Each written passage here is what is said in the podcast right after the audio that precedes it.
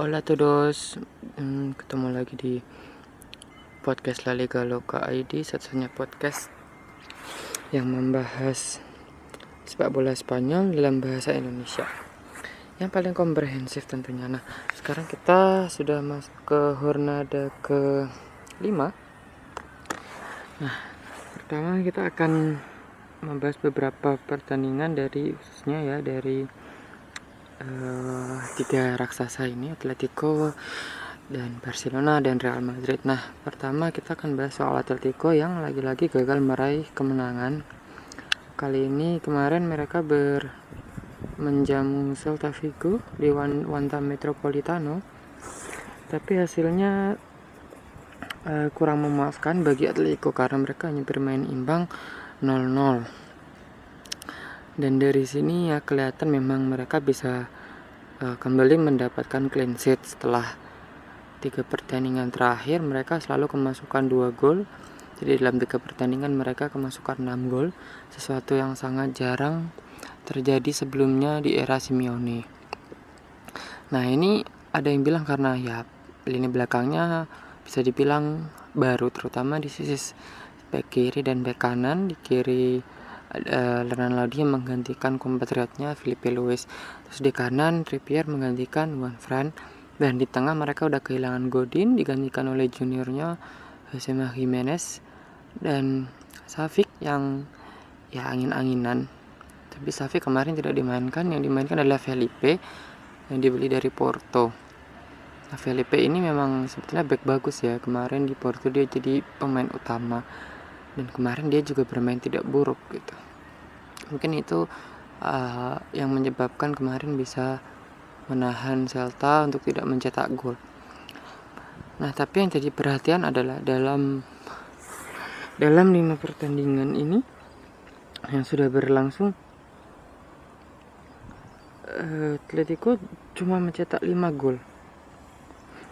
Cuma mencetak 5 gol dari 5 jumlah ini masih sa sangat jauh dari katakanlah Granada yang baru baru naik kasta musim ini mencetak 11 gol dan kemasukan 5 terus kemudian Real Madrid sudah mencetak 10 Barcelona 12 Villarreal dan lebih ini juga hebat Villarreal diam-diam bisa mencetak 12 gol. Nah bahkan di peringkat bawah Real Betis itu peringkat 14 sudah mencetak 6 gol ya walaupun kemasukan 9 nah ini se seperti problem klasik Atletico yang selalu kesusahan dalam mencetak mencetak gol. Karena terlalu fokus di pertahanan. Tapi kalau pertandingan kemarin juga bisa dibilang nggak terlalu fokus ke pertahanan kan? Karena mereka udah mulai menyerang tapi buntu gitu. Walaupun sudah ada Joao Felix. Joao Felix ini walau di pramusim ini sangat bagus ya. Tapi karena mungkin dia terlalu bagus di pramusim di waktu musim berjalan sekarang lawan-lawan sudah mengantisipasi bagaimana cara menghentikan dia. Karena di pramusim dia jadi sangat-sangat uh, berpengaruh. Karena dilepas jadi dia banyak memberi assist dan mencetak gol juga. Tapi sepanjang uh, lima hurnada ini dia selalu ditempel ketat tidak diberi ruang gitu. Sehingga susah memberikan bola ke Costa ataupun Morata.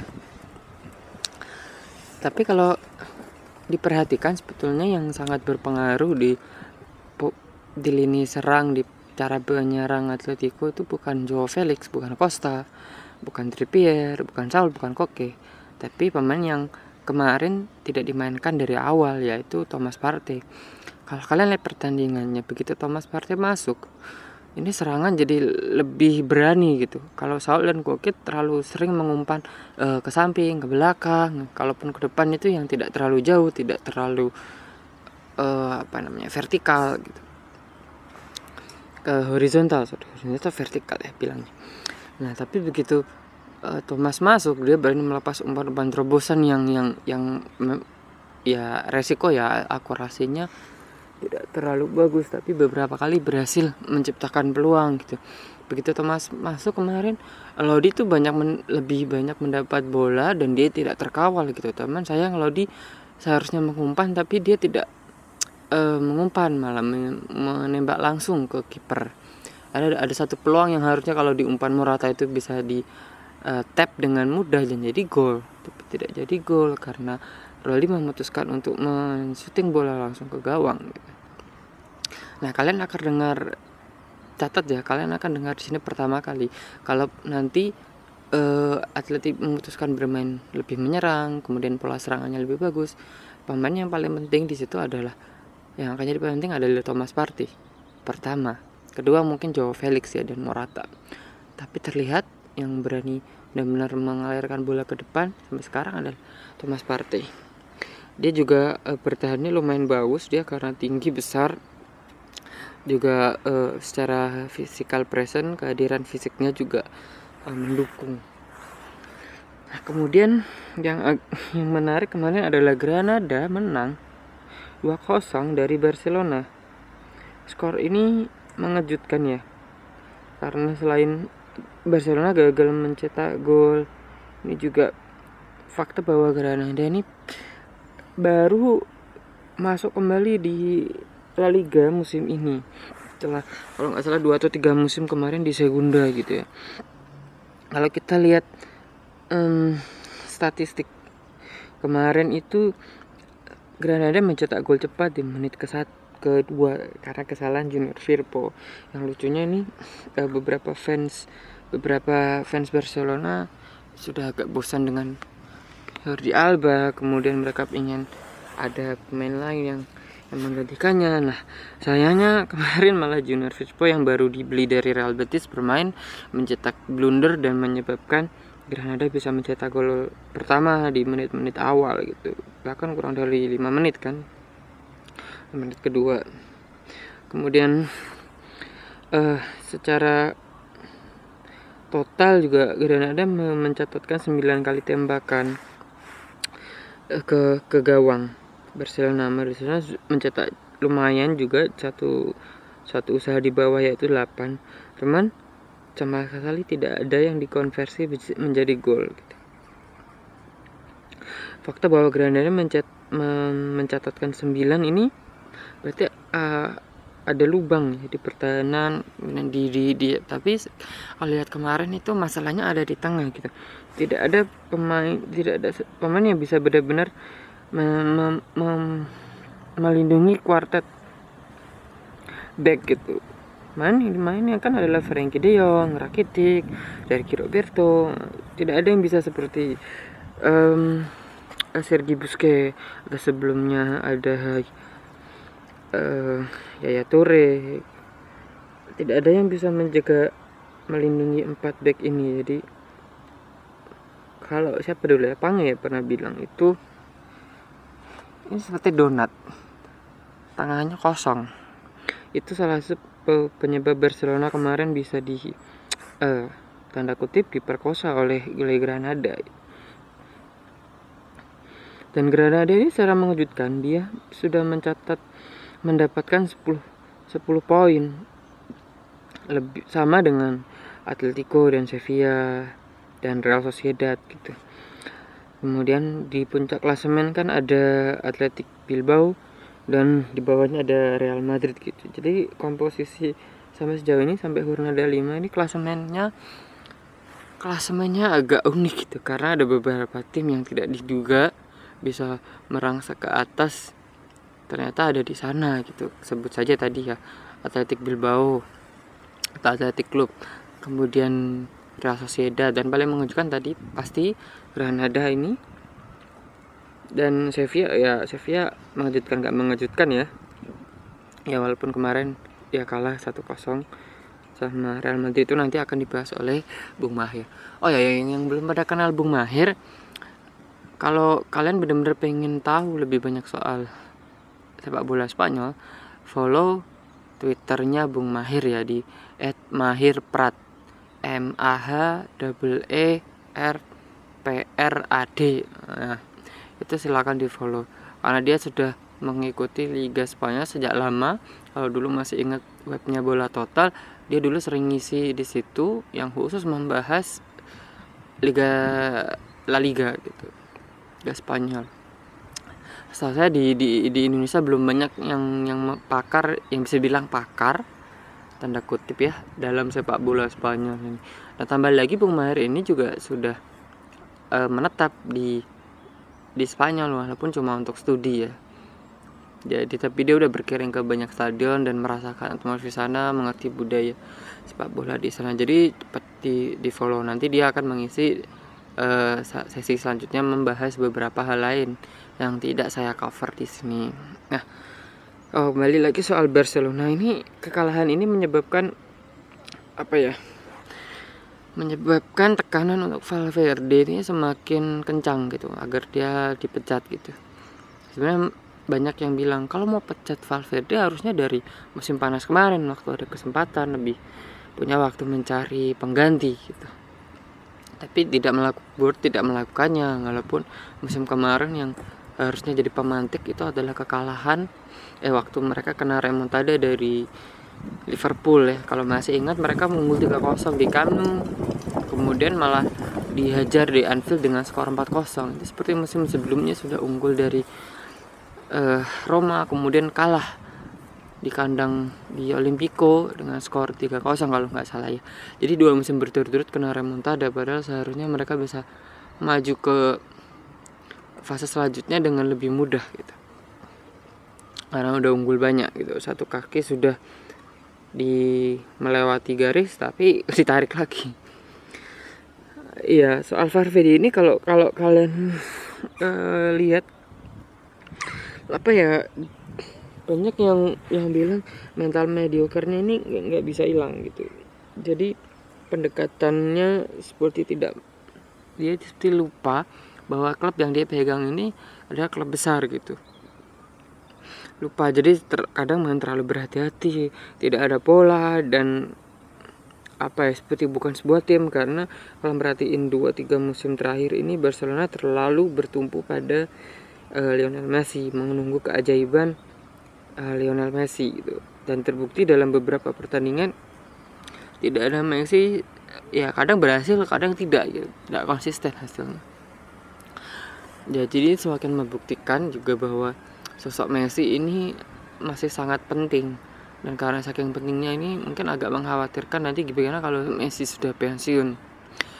Apa akankah akan Real Madrid yang kesulitan karena dia udah ditinggal Ronaldo?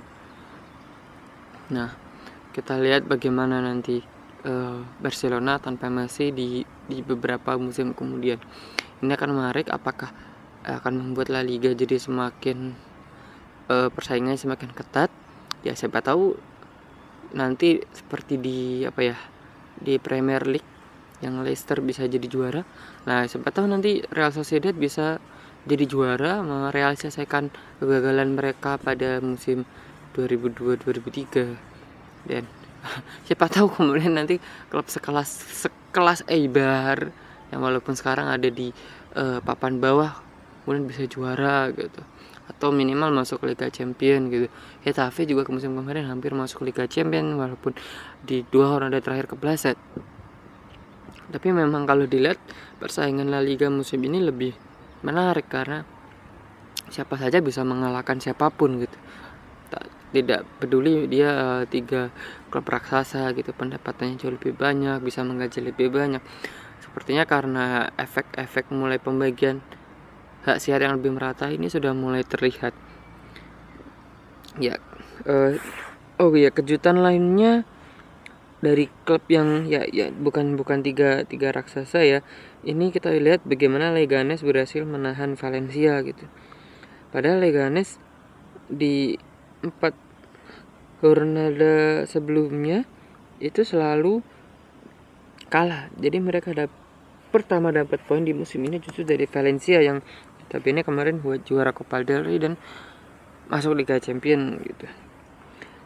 Musim ini akan sangat menurut saya akan sangat menarik kita melihat bagaimana Getafe bisa melanjutkan tren musim kemarin bagaimana Granada dengan proyeknya untuk bisa masuk Eropa ini akan akan tampil.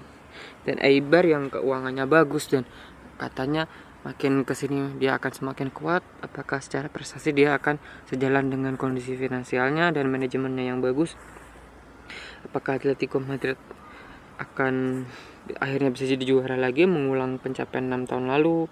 Apakah Barcelona bisa mempertahankan? Ya ini masih pertanyaan. Dan bagaimana Sociedad ini salah satu yang paling menarik penampilannya sejauh ini? Sejauh mana dia akan ber, ber apa ya berjalan berlari? Menarik ya melihat musim ini sejauh ini sampai Ronaldo 5 nah buat bahasan selanjutnya nanti akan dilanjutkan oleh Bung Mahir yang tadi sudah saya sebut uh, profil singkatnya. Ya sekian dulu lap, uh, podcast tentang La Liga Loka dari tanahnya VOC Goedemiddag. Selamat siang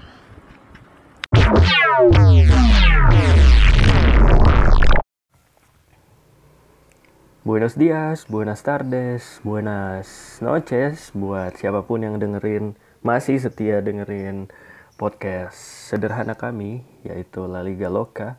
Podcast yang sengaja memang kami buat untuk mengisi kekosongan podcast yang membahas sepak bola Spanyol di Indonesia. Kalau saya lihat um, podcast-podcast di Indonesia udah mulai rame ya, apalagi podcast bola, tapi kebanyakan memang ya wajar ya, karena yang penggemarnya paling banyak Liga Inggris. Jadi di Indonesia lebih banyak membahas sepak bola Inggris. Tapi kemudian udah mulai menggembirakan sih kalau saya lihat Serie A makin banyak yang bahas, lalu ada podcast um, Liga Jerman juga saya lihat. Nah, di sinilah saya dan Minke atau admin dari ATM Garis Lunak berusaha untuk membawa sesuatu yang berbeda dari tanah Spanyol gitu. Mudah-mudahan ada yang tergerak juga untuk bikin podcast dari Liga Spanyol. Silakan loh, mungkin suatu saat kita bisa kolaborasi. Nah, masih dari pembahasan Hornada ke 5 dari La Liga. Semakin banyak kejadian menarik yang terjadi dan tentu saja yang sudah dibahas sebelumnya kekalahan Barcelona dari Granada dengan skor 2-0 itu bukan saja tidak terprediksi sebelumnya karena ya prediksinya Barcelona pasti menang apalagi nih Granada. Granada cuman klub promosi. Eh ternyata tidak seperti itu ya. Meskipun Barcelona lagi dalam performa yang bisa dibilang menanjak setelah pekan lalu mereka membantai Valencia dengan skor 5-2 kemudian di Liga Champions mereka terhindar dari kekalahan di kandang Borussia Dortmund dengan skor 0-0 ternyata mereka kalah 2-0 dari dari Granada. Aduh, gimana nih fans Barcelona? Valverde out, semakin kencang nih tuntutannya Valverde out.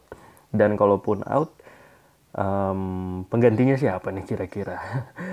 Tapi saya ingin ngebahas salah satu match seru yang lain. Real Madrid mereka menjaga rekor belum terkalahkan nih dengan tiga kali menang dan dua kali seri dan hasil imbang yang mereka peroleh di kok hasil imbang. Sorry.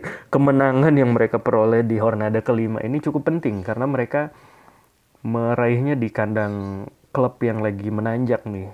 Klub yang tadinya diprediksi akan merebut puncak klasemen di Hornada kelima yaitu Sevilla. Tapi ternyata Sevilla gagal memaksimalkan peluang-peluang meskipun bermain di kandang dan mereka takluk oleh um, oleh gol tunggal dari Real Madrid yang dicetak oleh Karim Benzema.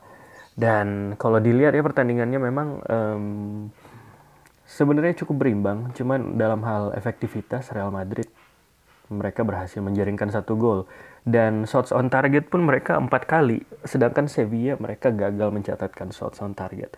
Nah Sevilla memang agak memprihatinkan setelah ditinggal oleh um, striker andalan mereka yaitu Wissam Ben Yedder dan sekarang meskipun mereka memasang tiga penyerang waktu bermain melawan Real Madrid, mereka ternyata gagal membuat satu peluang on target.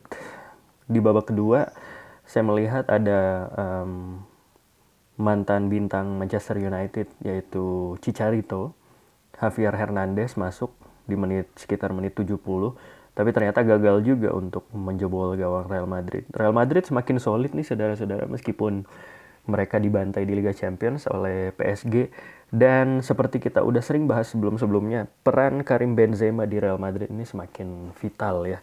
Setelah ditinggal dua musim lalu oleh mega bintang mereka yaitu Cristiano Ronaldo ternyata Benzema semakin step up nih. Semakin menjadi pilihan utama dan sering mencetak gol-gol penting. Dan kalau kita lihat juga um, pemain yang beberapa bulan terakhir sering diberitakan akan meninggalkan Real Madrid yaitu Gareth Bale. Gareth Bale ternyata masih menjadi pilihan utama tuh di lini depan dari um, pasukan Zinedine Zidane.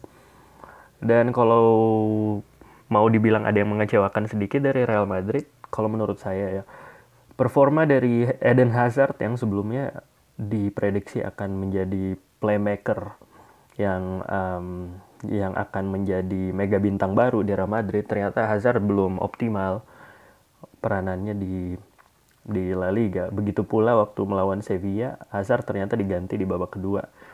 Um, ya meskipun di menit 90 tapi Hazard sebenarnya belum belum maksimal ya penampilannya bersama Real Madrid gitu. Dan hasil ini membuat Real Madrid bersaing di peringkat sekarang Real Madrid peringkat 2 dan peringkat pertama diisi oleh Athletic Bilbao. Meskipun Bilbao Athletic Bilbao kita nggak boleh terbiasa ya ngomong Bilbao aja karena namanya sebenarnya Athletic kan.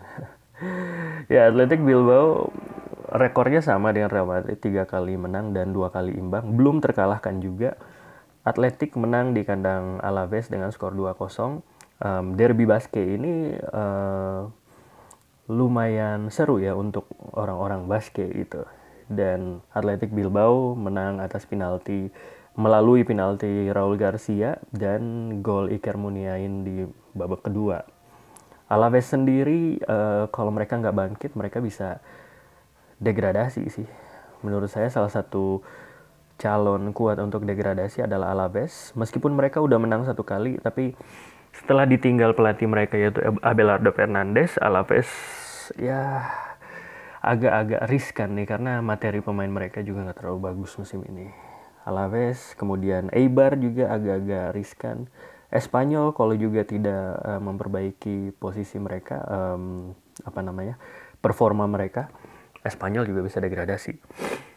Nah, kita melangkah ke situ ya. Jadi Espanyol Espanyol meskipun musim lalu mereka finish di peringkat lumayan yaitu peringkat 7 dan mereka menembus kompetisi Eropa bermain di Europa League, ternyata Espanyol di musim ini setelah mereka ganti pelatih, eh, pelatih mereka musim lalu Ruby pindah ke Real Betis. Nah, ternyata Espanyol jeblok banget musim ini dan baru mencatatkan satu kemenangan tapi tiga kali kalah. Nah, di Hornada kelima ini Espanyol kalah dari Real Sociedad dengan skor 3-1 di kandang sendiri. Nah, selain Espanyolnya memang belum stabil ya, dan bahkan sangat sangat loyo. Real Sociedad sendiri menurut saya patut kita waspadai di musim ini karena sekarang pun mereka udah um, mereka udah nangkring di peringkat 4 tapi seperti yang kita udah bahas di episode-episode sebelumnya Real Sociedad ini mereka talentanya talentanya luar biasa di musim 2019-2020. Nah, bintang mereka sewaktu mengalahkan Atletico Madrid di di minggu lalu yaitu Martin Odegaard. Martin Odegaard tentu saja semua orang masih ingat dia sebagai wonderkid Real Madrid yang yang dianggap gagal memenuhi potensinya, tapi toh dia masih berusia berapa nih? 21 tahun, 22 tahun. Dan sekarang dia dipinjamkan ke Real Sociedad. Odegaard termasuk sukses di lima laga awal karena dia berhasil menjadi um, playmaker yang cukup tangguh di lini tengah Real Sociedad. Dan kalau dilihat di laga melawan Espanyol, um, kolaborasi Odegaard bersama Mikel Oyarzabal di lini tengah berhasil membuahkan satu asis. Asisnya dari Oyarzabal sih kepada um, gol pertama Real Sociedad yang dicetak oleh striker Brazil William Jose. Tapi kemudian ini menunjukkan bahwa Real Sociedad di musim ini cukup pantas untuk diperhitungkan ya. Ya memang di musim ini Real Sociedad tidak dilatih oleh pelatih yang bisa dibilang terkenal. Mereka dilatih oleh ex ex Real Sociedad B yaitu Immanuel Alguacil yang kalau dilihat musim lalu sih pada saat mereka masih dilatih oleh Eusebio Sakristan mantan pelatih Barcelona B Aguasil ini menjadi pelatih dari pelatih uh, asisten pelatih dari pelatih kepala mereka yaitu Eusebio Sakristan. Nah sekarang setelah mendapat kepercayaan penuh, Alguacil ternyata lebih mempercayakan skuadnya ke pemain-pemain muda nih termasuk Odegaard kemudian ada Adnan Yanuzai Adnan Yanuzai pemain Belgia yang um, dulu sempat naik daun bersama Manchester United sekarang bermain di Real Sociedad tapi di laga melawan Espanyol dia tidak main ya mungkin karena cedera Nah, Real Sociedad juga termasuk bagus dalam bursa transfer. Mereka mendatangkan salah satu playmaker lain, yaitu Mikel Merino. Bagi pengikut Liga Inggris pasti akan pasti sering nih sebelumnya melihat Merino karena Merino sebelumnya bermain di uh, klub Liga Inggris yaitu Newcastle United.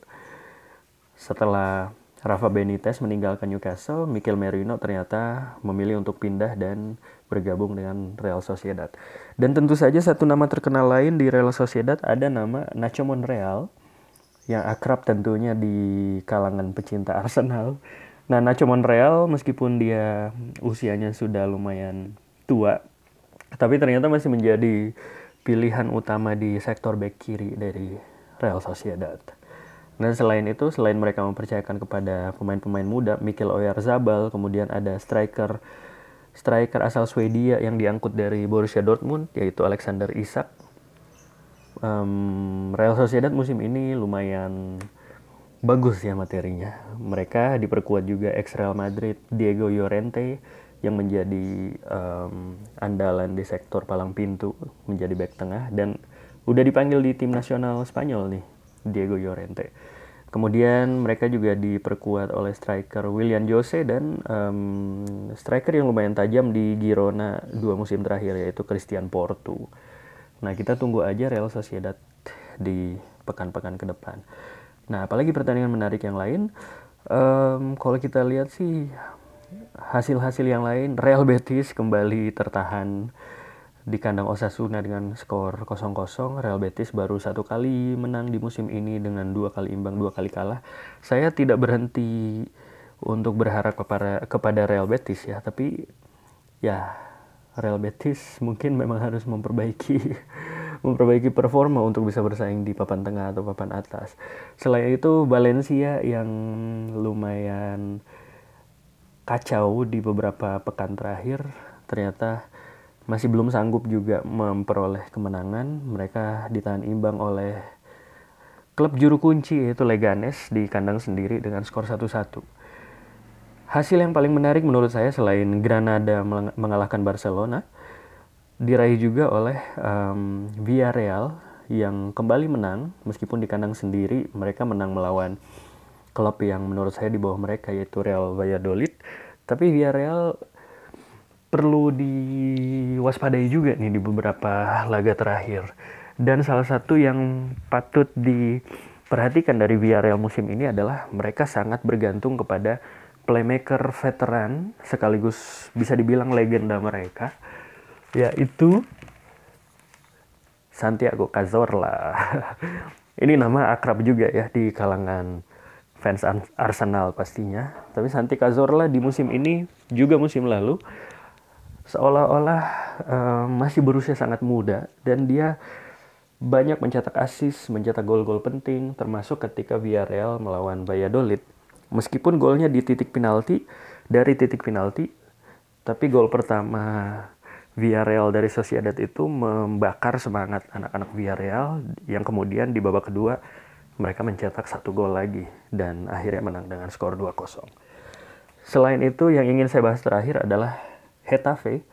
Hetafe akhirnya meraih kemenangan pertama mereka. Hetafe tentu saja kita ingat Hetafe merupakan bintang La Liga di musim 2018-2019 lalu karena mereka secara tidak terduga hampir masuk ke Liga Champions.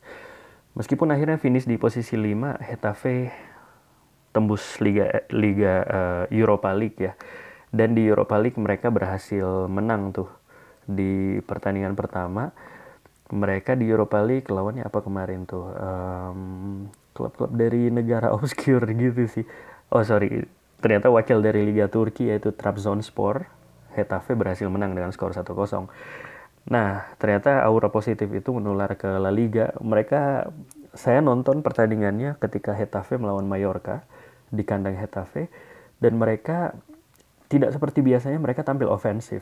Jadi kalau kita melihat Hetafe ya di bawah pelatih Jose Bordalas, Jose Bordalas ini sering di um, disebut-sebut bahwa dia menjadi calon yang tepat untuk menggantikan Diego Simeone di Atletico Madrid karena gaya mainnya itu lumayan sama ya. Um, meraih hasil efektif melalui taktik yang lumayan defensif dan serangan balik yang um, cukup membunuh gitu. Nah Hetafe tapi ketika laga melawan Mallorca di kandang mereka sendiri, mereka tampil cukup ofensif. Mungkin ka karena lawannya Mallorca ya, mereka pikir wah ini kualitasnya masih di bawah kita nih. Nah Hetafe ternyata menang dengan skor 4-2 dan bintangnya uh, masih duet striker mereka yaitu Jorge Molina dan Jaime Mata. Molina sendiri mencetak gol lewat titik penalti dan Mata meskipun tidak mencetak gol tapi dia mencetak satu assist untuk gol Alan Nyom. Um, hasil 4-2 di kandang Hetafe ini juga menjadi satu catatan penting bagi Mallorca. Karena Mallorca ternyata berhasil mengeluarkan potensi dari Takefusa Kubo. Nah, Kubo ini kan pemain wonderkid asal Jepang yang dipinjam dari Real Madrid dan merupakan jebolan dari Barcelona. Um, di laga ini meskipun Mallorca kalah, tapi Kubo berhasil mencetak satu asis untuk gol ante Budimir. Gol pertama yang memperkecil kedudukan dan mereka sempat hampir mengejar. Mereka um, memasukkan satu gol lagi untuk memaksakan skor menjadi 3-2, tapi ternyata di menit-menit akhir Hetafe mencetak gol keempat. Jadi skornya 4-2. Nah, Catatan penting dari pertandingan Hetafe melawan Mallorca ini adalah ya kemenangan Hetafe yang mereka raih dengan permainan yang lumayan ofensif dan kalau Mallorca sih karena mereka mulai melihat sedikit titik terang dan um, merupakan start yang bagus bagi Takefusa Kubo kalau menurut saya. Dan inilah yang patut ditunggu dari La Liga di pekan-pekan selanjutnya. Jadi kita tunggu aja ya. La Liga musim ini saya bukan saya jamin sih, tapi saya prediksi akan lebih menarik dari musim-musim sebelumnya. Ini terlihat dari lima laga awal kita belum bisa prediksi nih siapa sih nantinya yang akan keluar sebagai juara karena klub tiga besar, tiga raksasa Real Madrid, Atletico Madrid dan Barcelona masih sering buang-buang poin dan klub-klub kecil seperti Granada, Osasuna ternyata masih bisa mengimbangi klub-klub besar itu. Nah, kita tunggu aja di pekan-pekan selanjutnya dari La Liga sampai di pekan 38 nanti. Kita ketemu lagi di podcast selanjutnya dengan topik-topik yang tentu saja lebih menarik ya. Oke, ciao.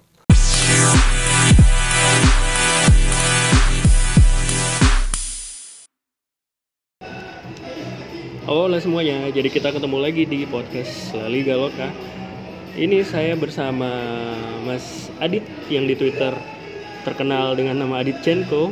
Biasanya ngebahas sembilan atau Liga Italia dan uh, spesialisasinya sih di seputar sports business ya.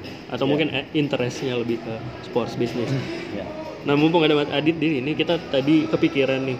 Uh, kita pengen membedah nih meskipun meskipun masih terkesan mengira-ngira ya. Yeah. Tapi ada fenomena nih di beberapa tahun terakhir Liga Indonesia meskipun baru berjalan aktif lagi setelah sanksi FIFA tuh musim ketiga nih sekarang ya. Iya. Tapi kalau terlihat Indonesia mulai bisa mendatangkan pemain-pemain berkualitas. Hmm. Jadi kayak uh, tiga tahun yang lalu Persib Bandung mendatangkan um, Michael Essien Kemudian yeah. ada Muhammad Sissoko juga kan. Yeah. Dan bahkan musim lalu uh, ex Liverpool sama Newcastle tuh Danny Guthrie. Yeah, main di uh, Mitra Kukar. Meskipun setelah itu degradasi. Uh, kemudian ada ex Sevilla juga Fernando Rodriguez yang sekarang main di Liga Malaysia. Waktu itu yeah. main di Mitra Kukar juga. Nah, saya jadi bertanya-tanya dan pengen mendiskusikan ini sama Mas Adit nih. Apakah memang Liga Indonesia ini sekarang punya power, punya atau punya willingness untuk membayar pemain dengan uh, bayaran yang sebenarnya setara dengan apa yang mereka dapatkan di Eropa, ya kan gitu. Dan kalau kita lihat di secara aktual nih ya, di musim ini sekarang musim apa Liga 1 musim 2019 uh, di Liga Indonesia sekarang ex Liga Eropa tuh ada Johan Thomas hmm. baru didatangkan oleh Persija Jakarta Johan Thomas ini lama main di Celta Vigo meskipun di Segunda Division kasta bawah. Kemudian ya. dia melanglang buana ke Liga Yunani, Siprus dan akhirnya sekarang dia main di Liga Indonesia. Kemudian oh iya PSM Makassar um, seminggu yang lalu mendatangkan Ezra Walian nih. Iya. Jadi ini eh, bikin banyak orang heran sebenarnya. Ezra Walian tuh usianya masih 21 tahun. Iya, betul. Dia pernah dinilai sangat tinggi ya oleh eh, media-media di Eropa karena dia menjadi andalan dari Young Ajax ya, Hmm. tim muda Ajax dan bahkan sempat trial bersama West Ham United di Liga Inggris. Iya. Tapi kemudian Ezra memilih untuk pulang ke Indonesia main di PSM dan bahkan kontraknya dengan PSM Makassar saya dengarnya nih. Tiga setengah tahun berarti akan selesai tahun 2022 Iya. itu lumayan lama untuk pemain muda ya. Berarti dia udah siap berkomitmen untuk main di Liga Indonesia. Apakah memang Liga Indonesia itu sekarang udah udah sedahsyat itu membayar pemain? Gimana?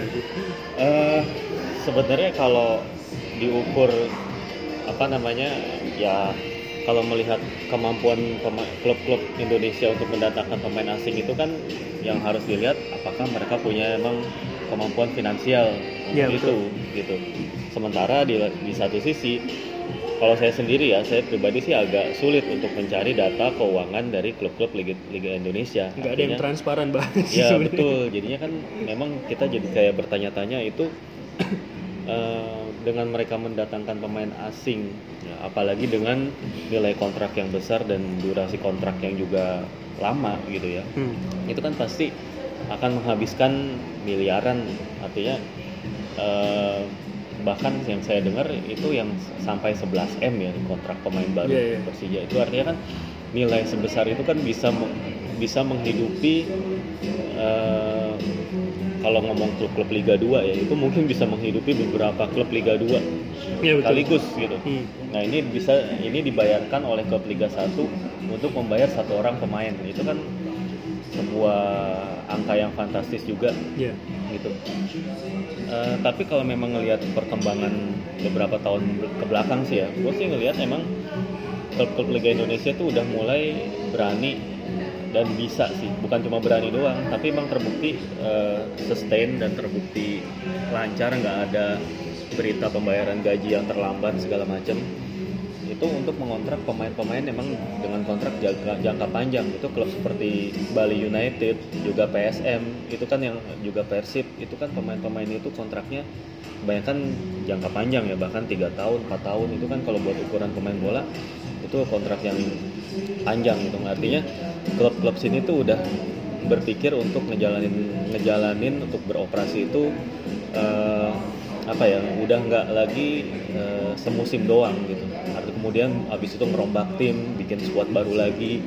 Itu nggak seperti fenomena fenomena yang kita lihat beberapa eh, satu dekade lalu lah itu masih kayak gitu. Nah, artinya sekarang memang udah ada arah ke arah apa ya sepak bola Indonesia itu menjadi industri. Itu yang itu salah satu indikatornya. Walaupun sekali lagi tadi gue masih agak-agak apa ya masih kurang bisa memverifikasi soal ini sih. Karena yang soal data-data tadi yang masih belum bisa kita peroleh. Kayak gitu ya. Tapi arah ke sana sih mungkin harusnya udah ada. Jeleknya memang klub-klub Indonesia nih ya, nggak ada yang transparan banget. Bahkan kalau Iya. misalnya ngedatangin pemain nih em, mereka nggak nggak transparan juga kontrak nilai kontraknya pemain ini berapa sih gitu tapi Iya. acungan jempol sih sebenarnya buat eh, manajemen Persib Bandung waktu mendatangkan Michael Essien itu ya Iya. mereka ngumumin kalau nggak salah waktu itu di koran-koran eh, 11 m setahun iya Nah, kalau kita bedah nih tadi ya, 11 M itu kan sekitar berapa tadi ya? Sekitar 700 ribu euro. Itu yang dia dapat setahun. Berarti dalam sebulan dia dapat sekitar eh, berapa tuh 700 bagi 60 sekitar 60 ribu euro. Iya, 60 ribu. Per minggu itu berarti dia dapat sekitar 15 ribuan gitu. Iya. Nah kalau kita bandingkan nih, tolok ukur kita klub-klub La Liga ya, soal ini kan podcast La Liga gitu. Iya. Essien waktu itu dia datang usia sekitar 35 ya. Hmm. Dia udah worn out lah ya, udah nggak bisa bersaing di Eropa mungkin. Iya. Tapi dengan segudang pengalaman dia main di dua Piala Dunia kalau nggak salah bersama Ghana. Kemudian dia menang Liga Champions bersama Chelsea, dia pernah main di Real Madrid. Kemudian eh, sekarang eh, waktu itu dia datang ke Indonesia karena eh, klub-klub di Liga Eropa mungkin sudah tidak eh, tidak ada lagi yang berani membayar mahal. Iya. Tapi di Indonesia ternyata dia masih dapat sekitar 15.000 euro per minggu. Nah kalau kita bandingkan nih, kita lagi buka data pemain Celta Vigo dari website eh, kapologi.com. Menurut saya sih lumayan akurat nih ya. Iya. Itu setara dengan eh, gaji eh, pemain Celta Vigo yang namanya Bryce Mendes itu sekitar 13.000 berarti lebih tinggi gaji ASEAN di Indonesia daripada Bryce Mendes di Celta Vigo pada tahun 2019-2020 gitu Iya. berarti Indonesia masih Kompetitif eh, juga ya. kompetitif dalam hal bayar pemain Ah, iya, gitu. betul.